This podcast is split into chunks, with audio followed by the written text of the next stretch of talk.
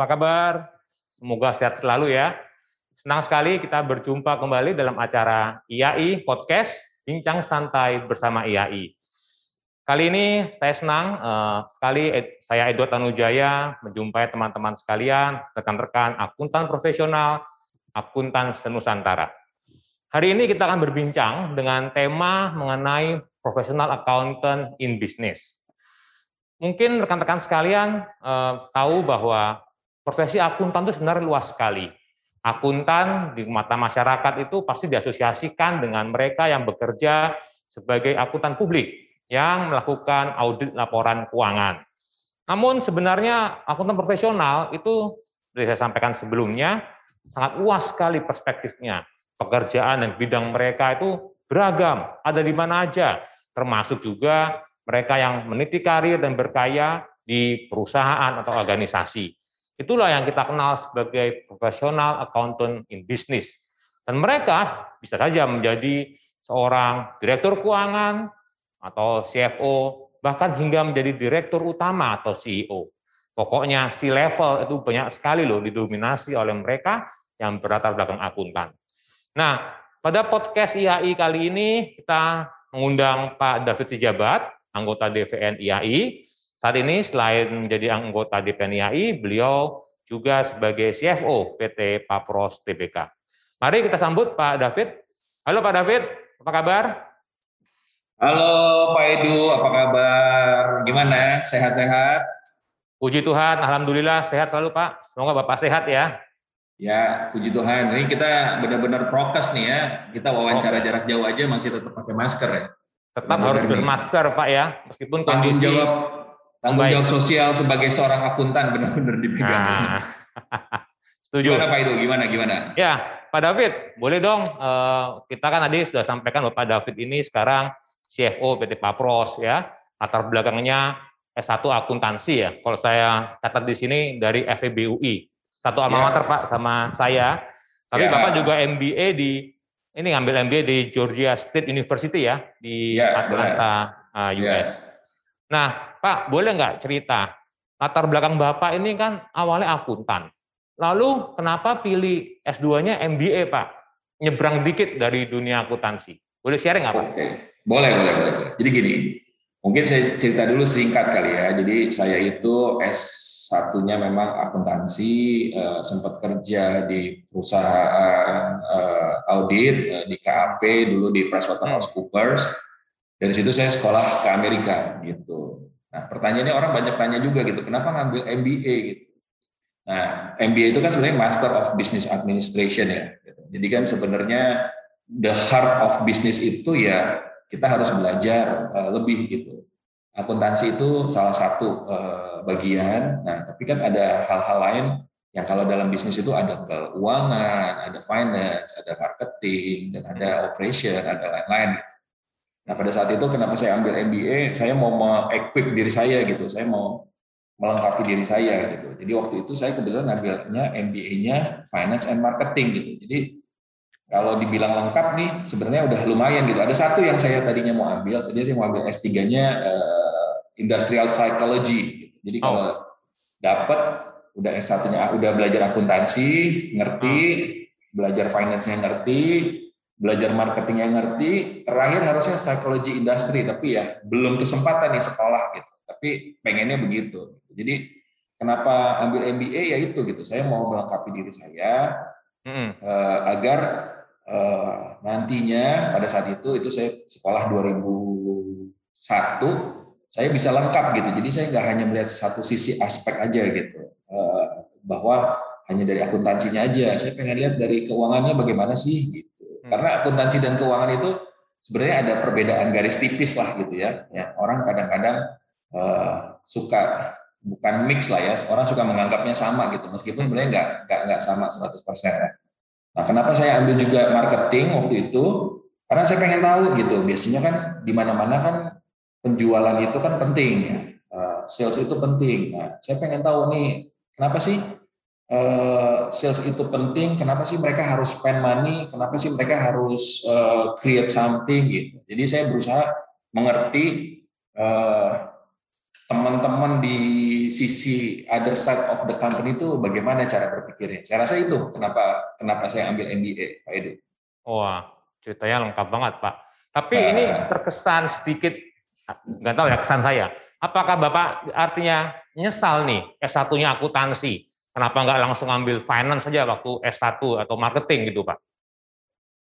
Enggak lah, saya sampai Enggak. saat ini karir saya kalau saya bilang bisa saat ini ya fondasinya ya accounting gitu ya.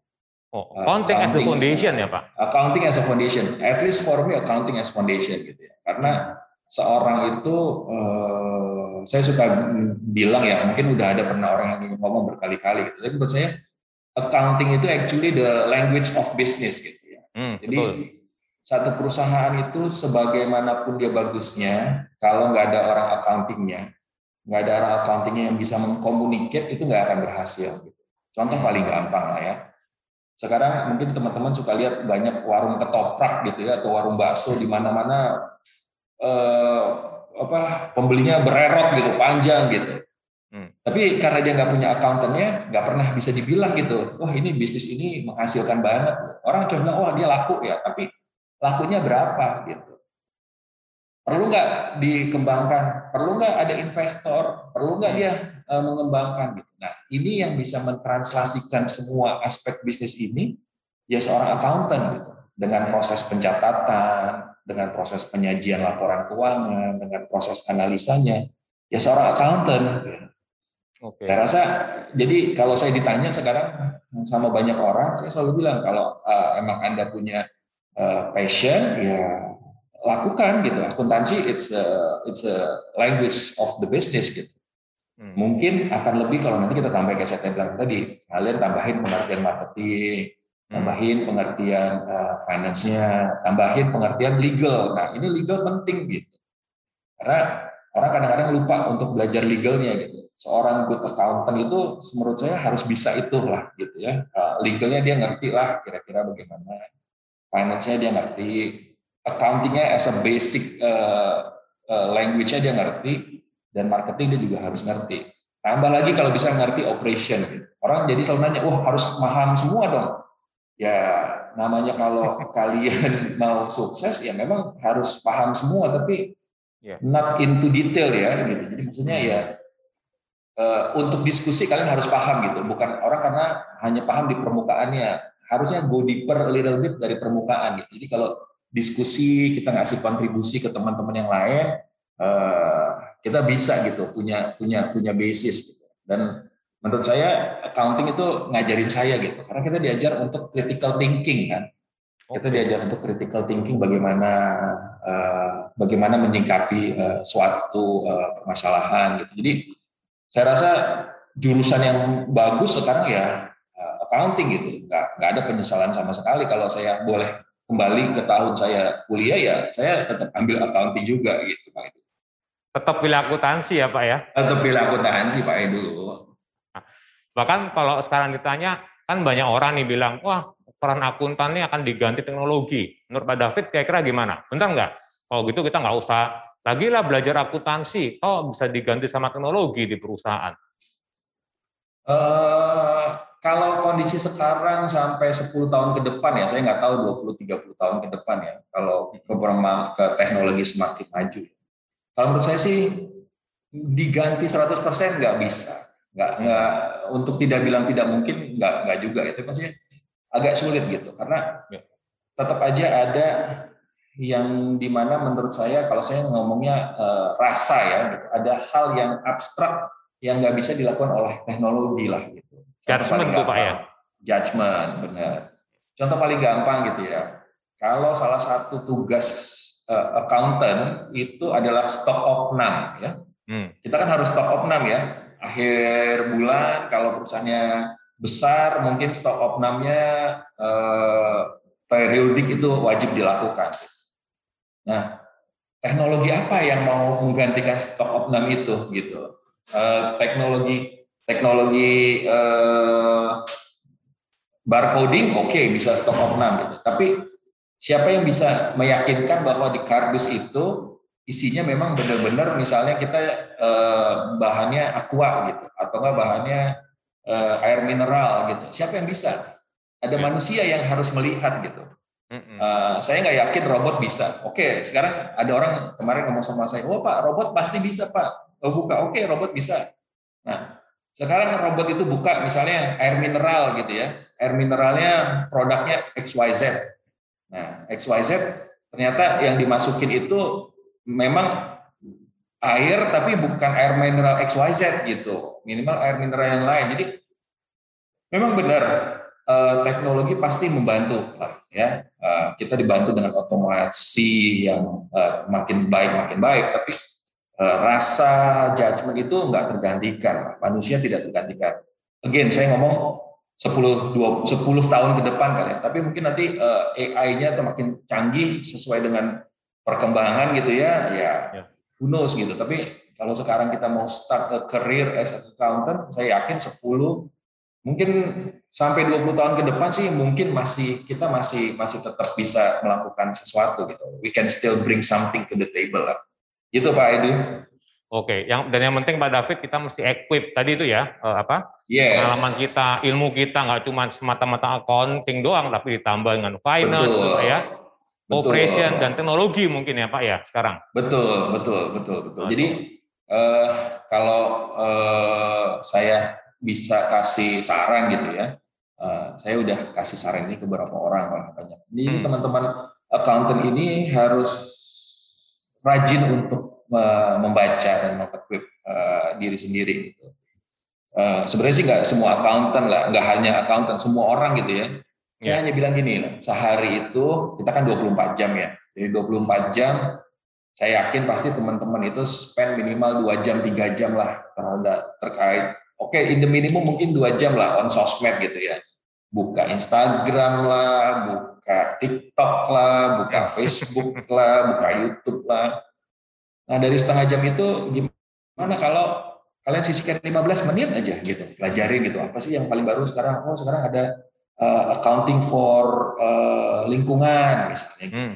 Sustainability, Pak ya? Iya, ada apa? Ada isu carbon credit. Nah, pelajarin lah itu carbon credit apa. Gitu. Atau kan yang paling gampang, Undang-Undang Cipta Kerja, apakah uh, kaitannya terhadap uh, accounting? Ya. Nah, PSAK 71, 72, 73 ini mau ada uh, keluar lagi yang baru. Uh, mungkin kayak saya bilang tadi, kita perlu mengetahui bukan hanya di level uh, permukaan ya, go deeper lah a little bit gitu ya. Dan kalau teman-teman baca kan kadang, waduh banyak nih bukunya banyak yang dibaca. Tapi ya itu lagi, kalau teman-teman 15 menit aja, kalau teman-teman baca uh, kertas A4 itu mungkin bisa dapat dua halaman gitu. Tapi teman-teman bisa bayangin, kalau dua halaman teman-teman melakukannya continuity-nya terus berkontinuitas ya berkelanjutan 200 hari aja udah 400 halaman. Bisa bayangin seberapa banyak tambahan ilmu. Nah, ini yang kadang-kadang kita sering uh, berhenti di ya. tataran ah udahlah gue ngerjain debat kredit aja, gue ngerjain jurnal aja, enggak gitu loh. Yeah. Accountant tuh paling top gitu. Di mana-mana perusahaan yang udah saya jalanin, kalau di rootnya nggak ada, biasanya perwakilannya adalah direktur keuangan. Direktur hmm. keuangannya kalau accountant tambah keren lagi. Oh. Karena yang tahu itu pasti direktur keuangan tahu, nggak mungkin direktur keuangan ditanya, eh kemarin penjualan kita berapa? Nggak tahu. Wah itu ya. bahaya ya. banget kan. Gitu Pak Edu. Wah, betul. Betul sekali Pak David. Kayaknya message dari Pak David ini penting sekali ya buat teman-teman semua bahwa seorang akuntan itu ternyata masih tetap kritikal perannya di organisasi dan bisnis, apalagi mereka kalau berperan sebagai ini ya eh, bahasa bisnis, nah mereka akan ini membantu bagaimana pola pikir di perusahaan tetap critical thinking gitu ya dan tentunya akan menguasai jeroan dari organisasi atau perusahaan itu. Nah, di segmen berikutnya, saya ingin bertanya nih ke Pak David. Langsung aja ya Pak David ya. Siap. Pengalaman profesional Bapak nih. Bapak kayaknya pernah di KAP, ya kan? Tapi saya lihat kebanyakan berkecimpung di perusahaan. Jadi saya pikir pas nih kalau kita tanya-tanya tentang peran akuntan in business gitu ya. Nah, saya penasaran. Bapak itu kan CV-nya kebanyakan lama-lama di media nih, ya kan? Industri media.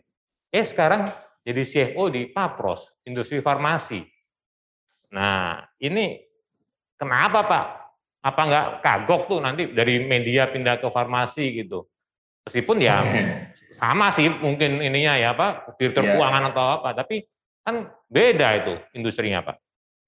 Oke, oh ini pertanyaannya kalau diterangkan bisa dua hari tiga hari nih. Oh jadi, jangan Pak.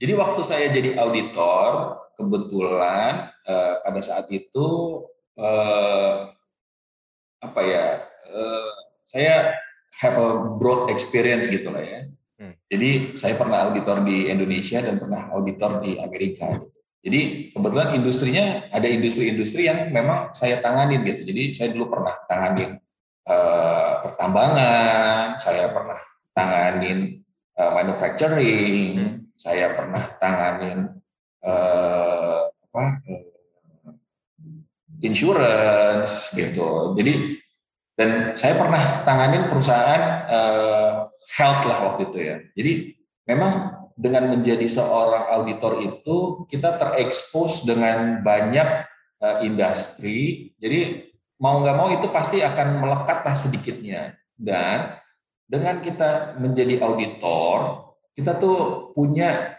uh, kalau saya suka menyebutnya uh, best practice gitu. Jadi best practice di semua industri itu mungkin 70-75 persen itu sama benang merahnya gitu. Mungkin hanya 25 persen ke 20 persen yang tailor to that industry. Gitu. Contoh, cost efficiency di semua industri pasti ada. Hmm. Nah, tapi perbedaannya mungkin kalau di manufacturing kita harus punya bahan baku uh, sedikit mungkin gitu. Hmm. Tapi kalau di industri lain mungkin kita harus punya bahan baku lebih banyak soalnya ini susah nyarinya. Gitu. Hmm. Jadi kalau saya ditanya uh, latar belakang saya ada begitu. Nah, tapi memang benar saya uh, terakhir cukup lama di media. Gitu. Tapi dengan saya switching ke uh, farmasi, uh, dengan tadi saya bilang bahwa 75% sampai 80% benang merah satu perusahaan best practice itu sama. Jadi mengadjustnya itu sebenarnya tidak terlalu sulit gitu. Cuman yang uh, apa yang spesifik to di industri yang memang kita harus belajar. Dan kayak tadi kalau kita mau belajar pasti bisa gitu. Saya awal-awal juga masuk ke industri farmasi saya mikir gitu, wah ini kira-kira apa ya gitu. Tapi percaya nggak percaya ya I spend times gitu untuk pelajarin bagaimana sih bisnis prosesnya gitu. Karena yang paling penting yang kita pahamin itu bisnis proses gitu. Jadi kadang-kadang kita di luar dan di dalam tuh berbeda gitu. Kadang-kadang teman-teman uh, mungkin wah industri farmasi ini lagi booming dengan keadaan covid begini gitu hmm. benar uh, booming tapi satu sisi gitu sisi-sisi obat-obat covid obat-obat vitamin penambah imun tapi obat-obat yang lain yang selama ini mungkin dipakai untuk uh, dokter operasi. Operasi sekarang makin sedikit kan orang nggak berani covid gitu. Jadi uh, ada ada balance di situ gitu ada keseimbangan baru yang terjadi. Nah itulah yang memang harus kita pelajarin gitu. Jadi kalau saya, selama saya uh, menjadi C level ya, tiap saya join uh, organization, biasanya saya sebulan pertama tuh saya spend untuk knowing bagaimana sih bisnis prosesnya gitu. Hmm. Saya nggak malu uh, untuk bertanya, bahkan kepada level apa pun saya nggak malu untuk bertanya. Kadang-kadang orang kan malu, wah gue udah direktur nih, udah si level, masa gue harus nanya ke anak buah gitu. Tapi kadang-kadang yang kita nggak sadarin, kadang-kadang anak buah ini lebih candid gitu. Ngomongnya apa adanya, hmm. tidak dibuat-buat, ngajarin kita gitu. Jadi saya suka begitu. Jadi sebulan pertama biasanya saya di ini organization, saya biasanya tentu saya bicara dengan uh, satu level di bawah BOD, saya bicara. Tapi saya suka datang ke bawah gitu, carilah ntar ada uh, karyawan pelaksana, saya tanya, ya bagaimana di sini? Apa yang menurut kamu kurang? Oh Pak, kurangnya begini, begini, begini. Hmm.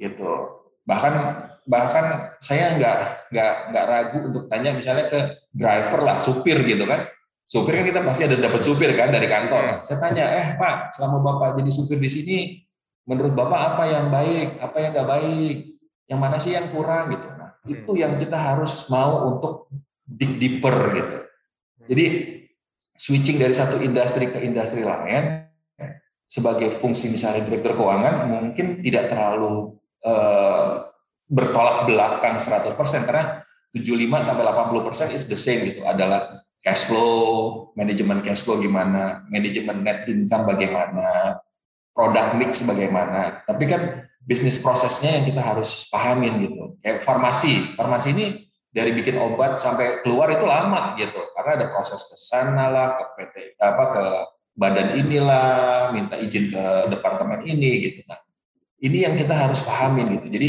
tadi pertanyaannya Pak Edu bagaimana nih dengan switching ke media ke uh, farmasi? Ya saya harus bilang bahwa uh, saya memang harus tambah belajar gitu. Tapi dengan belajar ini karena kita tadi saya bilang kita udah harus dari awal critical thinking kita akan lebih dipermudah. Gitu. Hmm. Uh, mungkin kalau di media saya udah paham lah gitu, tapi ke sini ya sebulan pertama ya saya belajar dan menurut saya itu hal yang wajar ya orang di mana-mana uh, masuk kerjaan baru kan ada learning period ya gitu ya. Yeah. Nah, tapi learning cycle-nya harus kita percepat gitu. Orang-orang kadang-kadang ya udah gue belajar dulu nanti nunggu setahun. Wah setahun your boss udah not happy gitu.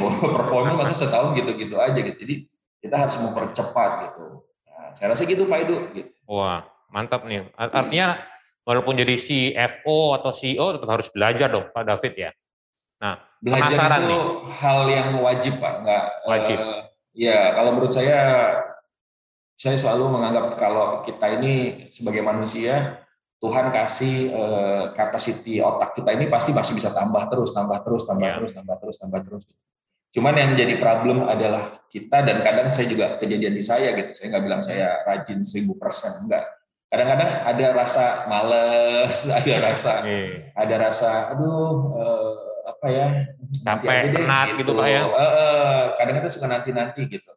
Tapi yang selalu membuat saya kembali lagi adalah apa? Saya punya goals dalam hidup saya ini gitu.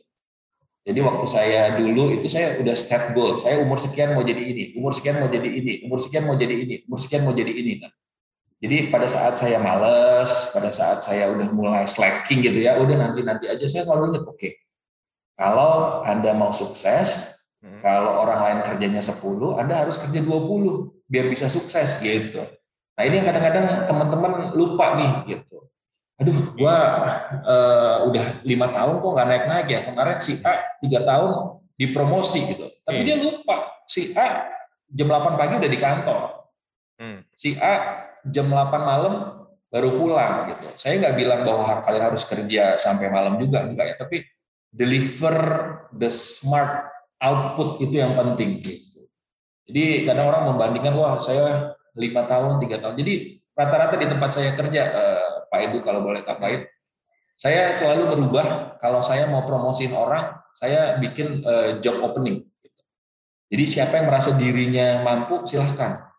Kita nggak mau orang terbatas bahwa oh harus di, di posisi ini lima tahun dulu baru boleh promosi enggak.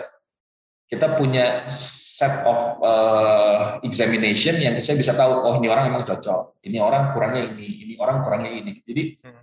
saya selalu kalau saya join satu organisasi saya selalu berusaha untuk membawa eh, apa ya nafas yang baru gitu bahwa merit itu penting gitu. Merit itu prestasi itulah yang dihargain gitu. senioritas oke okay, kita akan consider satu senioritas. Tapi yang lebih exactly penting itu karena kita being a profesional adalah prestasi gitu. dan teman-teman gak usah khawatir gitu prestasi itu naik turun gitu jadi jangan wah bapak karena udah jadi uh, direktur sekian lama enggak gitu. Dalam saya jadi prestasi saya juga ada naik turunnya gitu. Tapi yang selalu mengingatkan saya adalah saya punya goals dalam hidup ini. Jadi kadang-kadang kalau teman-teman saya boleh uh, kasih saran nih teman-teman akuntan muda, uh, ada goals dalam hidup ini. Goalsnya nggak tercapai nggak apa-apa, tapi kita tahu bahwa ada goals gitu. Jangan hidup uh, apa ya jalan kita jalan aja, aja gitu, lah ya. nanti jadi apa ya, ya. mungkin buat orang lain cocok kalau buat saya agak kurang pas gitu ya kalau menurut saya saya harus punya goals gitu jangan ya kan ini contohnya gampang aja Pak Edu jangan orang hmm. jalan kaki ya udah gue mau jalan kaki aja gitu tapi kan kita bikin goals oh saya jalan kaki dari rumah saya mau nyampe di Geraha Accountant habis dari Geraha Accountant saya mau nyampe ke Monas saya mau nyampe proses inilah yang harus kita jalani dan harus kita review gitu, oh ada yang kurang ya, ada yang ini ya. Mm-mm. Saya rasa begitu Pak itu, wah jadi kebanyakan cerita nih. Nggak apa-apa, kita pengen dosis cerita dari Pak David yang banyak nih.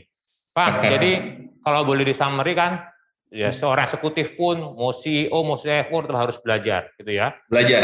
Belajar itu bisa dari mana aja, dari bisa.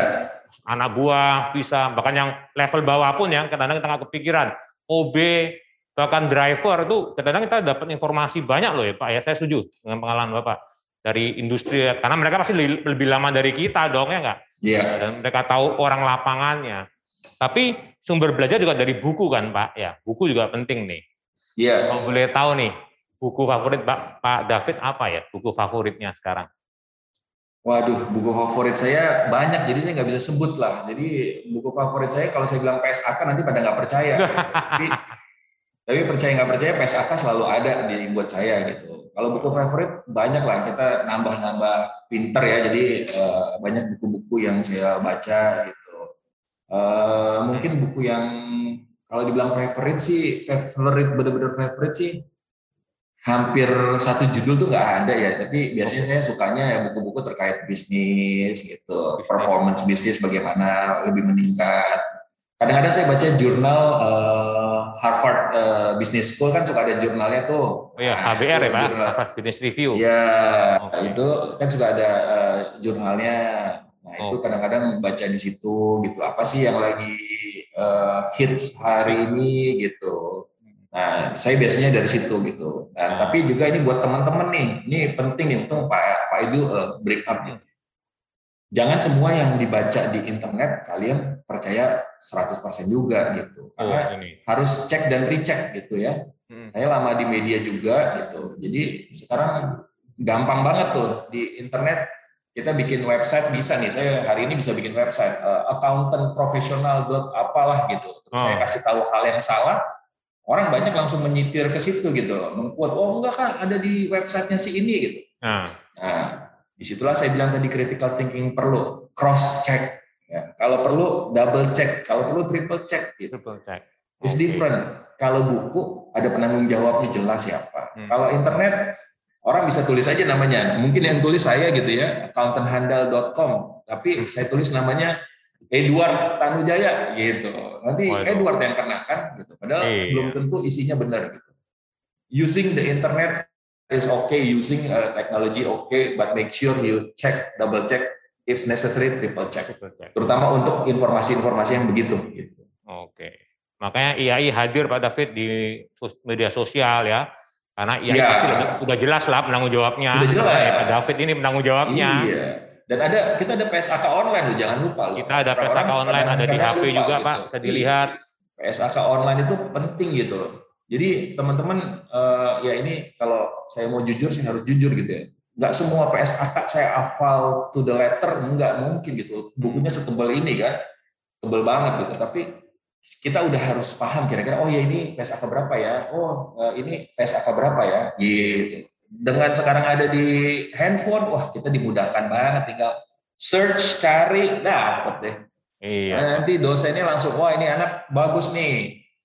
You got angkanya apa sekarang? A. Wah, nanti masuk kantor akuntan bagus gitu buat teman-teman. Kalau di kantor cepat promotnya juga kali Pak ya, karena bisa iya, ngasih pasti, pasti, pasti, pasti.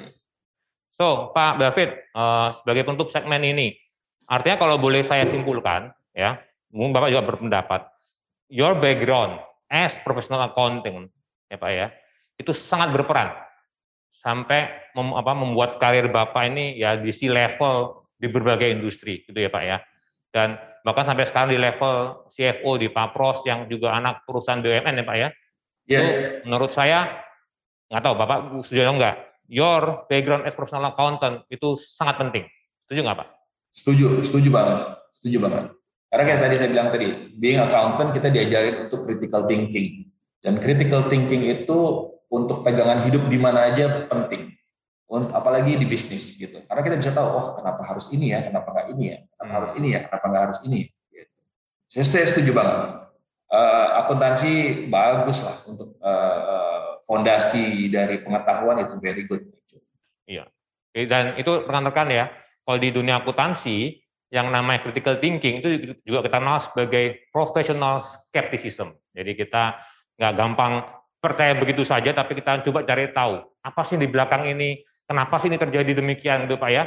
Jadi kita terus berupaya untuk mencari jawaban-jawaban gitu ya dari permasalahan. Kalau ada permasalahan sih oke, itu namanya good problem. Daripada kita nggak ada permasalahan, ya kita nggak bisa berpikir gitu ya.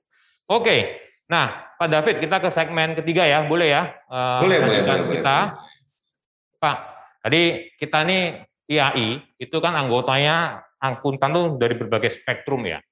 Dan kadang-kala tuh image akuntan tuh udah tua ya kan, kacamataan gitu ya. Lalu kayak orangnya kuper gitu. Tapi kita tuh juga ada anggota muda loh Pak. Anggota muda nih para mahasiswa. The millennials gitu Pak.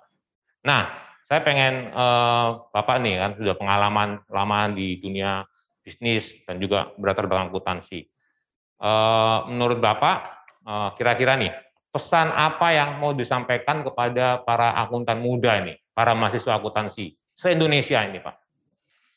Oke, jadi pesannya eh, saya bilang tadi ya, nomor satu itu keep learning ya, kita harus tetap belajar Eh, spend waktu Anda 15 menit aja sehari, kalau bisa setengah jam lebih bagus, kalau bisa satu jam lebih bagus, untuk memperkaya diri lah. Pelajarin apa yang kalian perlu pelajarin itu. Udah kurangin lah uh, main sosmed yang lain, 15 menit harusnya nggak banyak. Itu kalian harus lakukan. Nah, satu hal yang saya harus sampaikan gitu, kadang-kadang orang berharap, uh, saya harus bilang ada beberapa profesi ya, begitu Anda lulus, Anda dapat kerjaan, bisa langsung naik gajinya tinggi gitu Eh, beda dengan kita accountant gitu. Accountant itu uh, kalau Anda join uh, kantor auditor yang Big Four uh, mungkin gajinya tinggi, tapi pasti kalah dengan satu profesi lain yang di sebelah.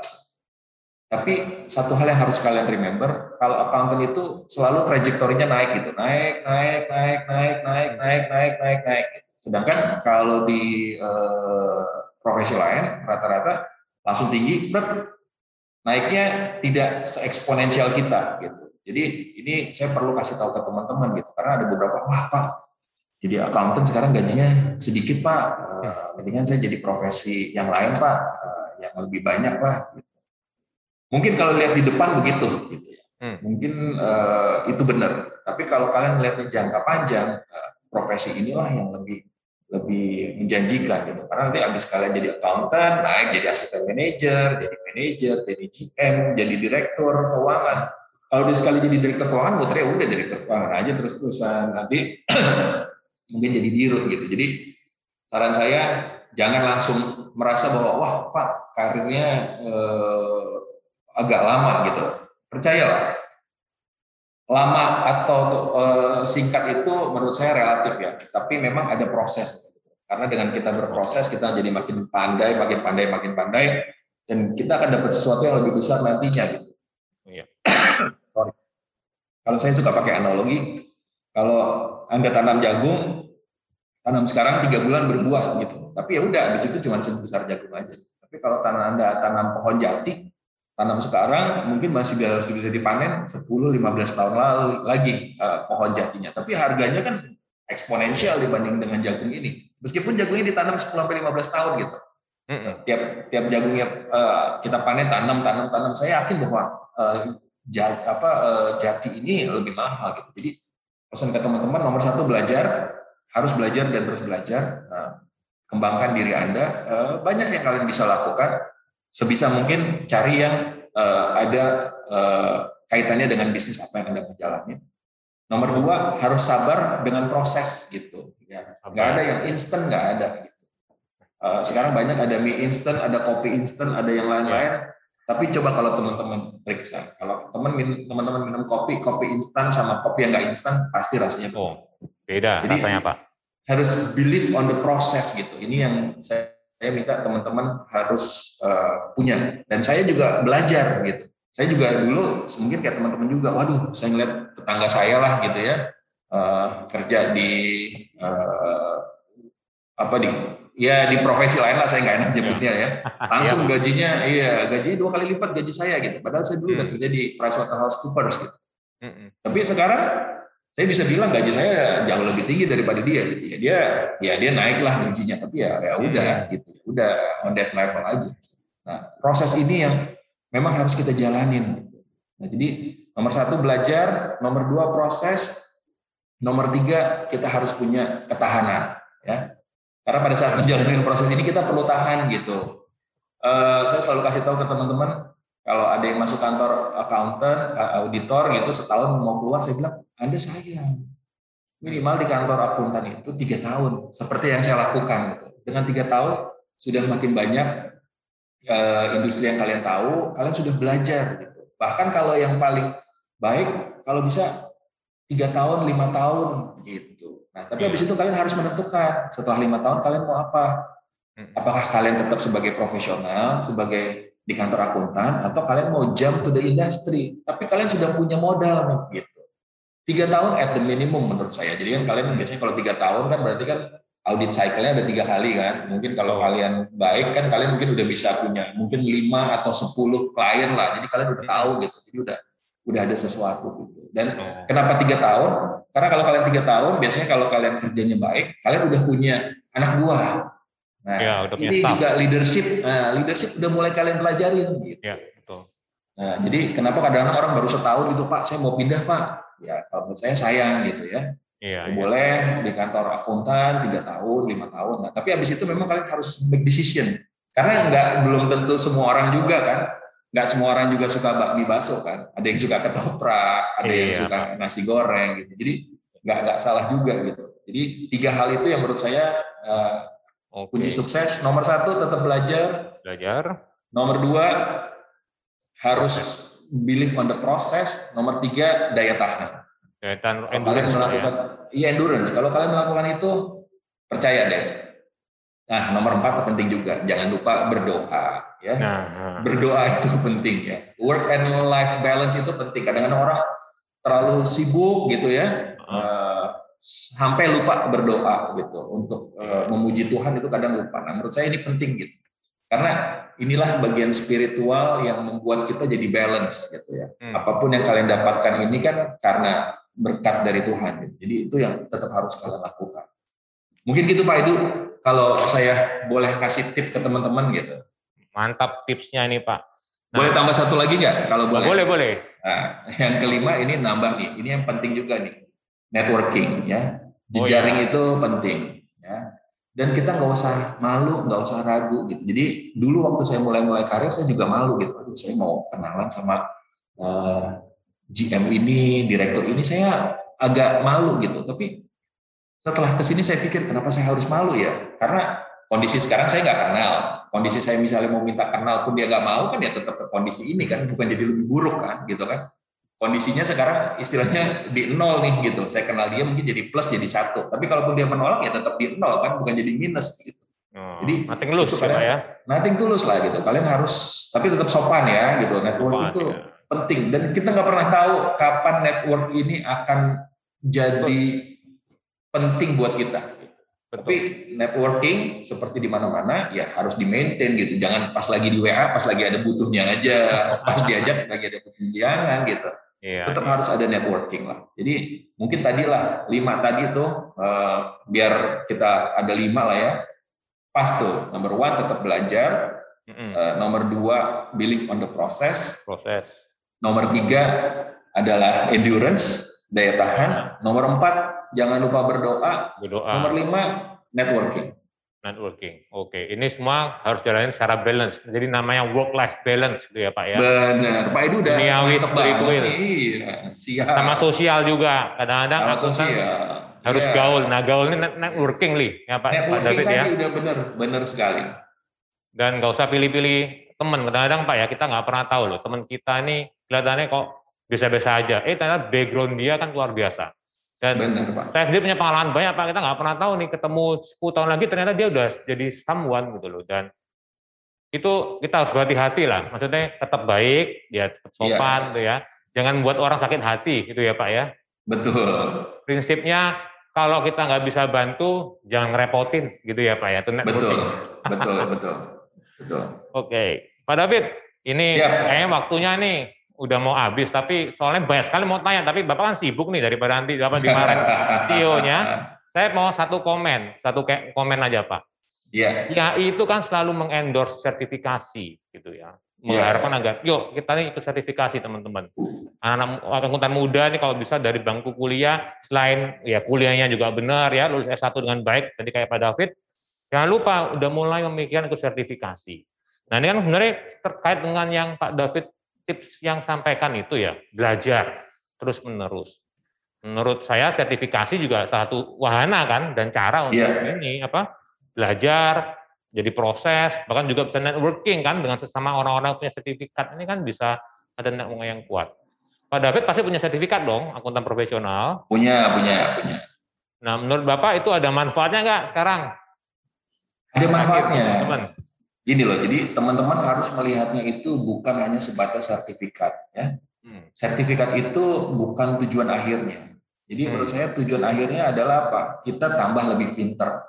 Kita tambah lebih pintar, kita lebih mengerti, kita ada sertifikat. Nah, perlunya apa sertifikat? Saat ini mungkin belum eh, lazim lah ya, tapi di negara lain tuh udah udah lazim gitu. Bahwa kalau lo mau jadi eh, eh, CFO atau di bagian uh, accounting atau finance, you need to have certification. Jadi dan certification yang kita punya minimal yang IAI lakukan sekarang, certification ini bukan hanya dilakuin di Indonesia gitu, di tempat lain pun diakuin. Gitu. Jadi yeah. jangan teman-teman nanti, wah, gue harus dapat sertifikatnya enggak. Jadi dalam prosesnya teman-teman, wah, saya harus membuat diri saya lebih pintar. Bonusnya apa? Bonusnya saya dapat sertifikat. Sertifikatnya apa? Sertifikatnya bisa mempermudah saya nanti untuk mencari pekerjaan. Jadi harus begitu dalam uh, konsep mainnya begitu, jangan wah oh, gue harus dapat sertifikat. Jadi akhirnya kita lebih tertuju kepada sertifikat gitu. Padahal hmm. niat dari sertifikasi ini apa sih? Bahwa kita menjadi lebih pandai. Karena kan sertifikasi kan tentu ada ujian kan. Nah pada saat ujian kan teman kan jadi belajar. Betul. Jadi belajar yang dulu lupa gitu mungkin di awal-awal kuliah sekarang jadi tambah ngerti lagi, tambah inget lagi. Dan semakin hal yang kita lakukan terus menerus, dipertajam dipertajam nanti itu udah menjadi bagian dari teman-teman gitu. Jadi kalau orang nanti ada ngomong ABC, teman-teman dengan sudah belajar, ada sertifikasi, critical thinkingnya main, langsung tahu ah enggak, ah, kayaknya enggak mungkin begini gitu. Dan percaya ya, kalau nanti kalian sudah di kantor gitu ya, harus berani menyuarakan sesuatu meskipun itu berbeda, tapi caranya yang penting baik. Gitu. Hmm. Jadi saya selalu dalam rapat saya selalu bilang, tolong sampaikan yang menurut kalian memang baik gitu kalau menurut kalian ada ide yang lain, boleh silakan kita terbuka aja. Nah, dengan teman-teman melakukan itu, pasti karir teman-teman lebih bagus. Dan ingat saya bilang tadi, sertifikasi ini bukan sertifikat yang kalian kejar gitu, bahwa ini menambahkan uh, kepandaian kalian, menambahkan tools yang kalian punya, yang ujungnya memang dapat sertifikat gitu sebagai bonus dan bisa dipakai buat di uh, karir kalian. Gitu Pak Edu. Oke. So, terima kasih nih Pak David atas sharing kita nih pada bincang-bincang ya. kita pada kali ini. Saya mesti punya banyak pertanyaan Pak David, tapi ya ini waktu juga yang membatasi kita.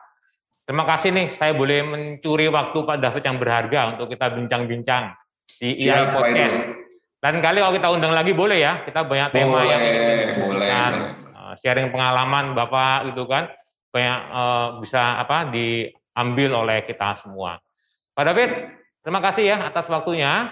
Salam sehat untuk Bapak dan keluarga, sukses selalu, dan salam profesionalisme akuntan. Terima kasih Pak David. Salam profesionalisme akuntan. Salam teman-teman. Semoga bermanfaat. Selamat siang. Selamat siang Pak David. Baik, eh, rekan-rekan akuntan profesional senusantara, demikianlah podcast, IAI Podcast eh, bersama Bapak David Sijabat, anggota DPN IAI, yang juga adalah CFO PT Papros TBK. Saya nggak ingin menyimpulkan karena message-nya dari Pak David banyak sekali.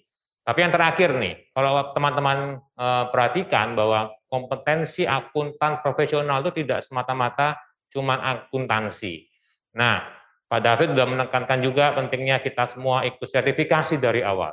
Sebenarnya kalau teman-teman perhatikan, sertifikasi IAI, yaitu CA, itu sudah mengatur dan mengisi kompetensi-kompetensi yang di luar akuntansi, tapi juga diperlukan untuk karir masa depan rekan-rekan sekalian.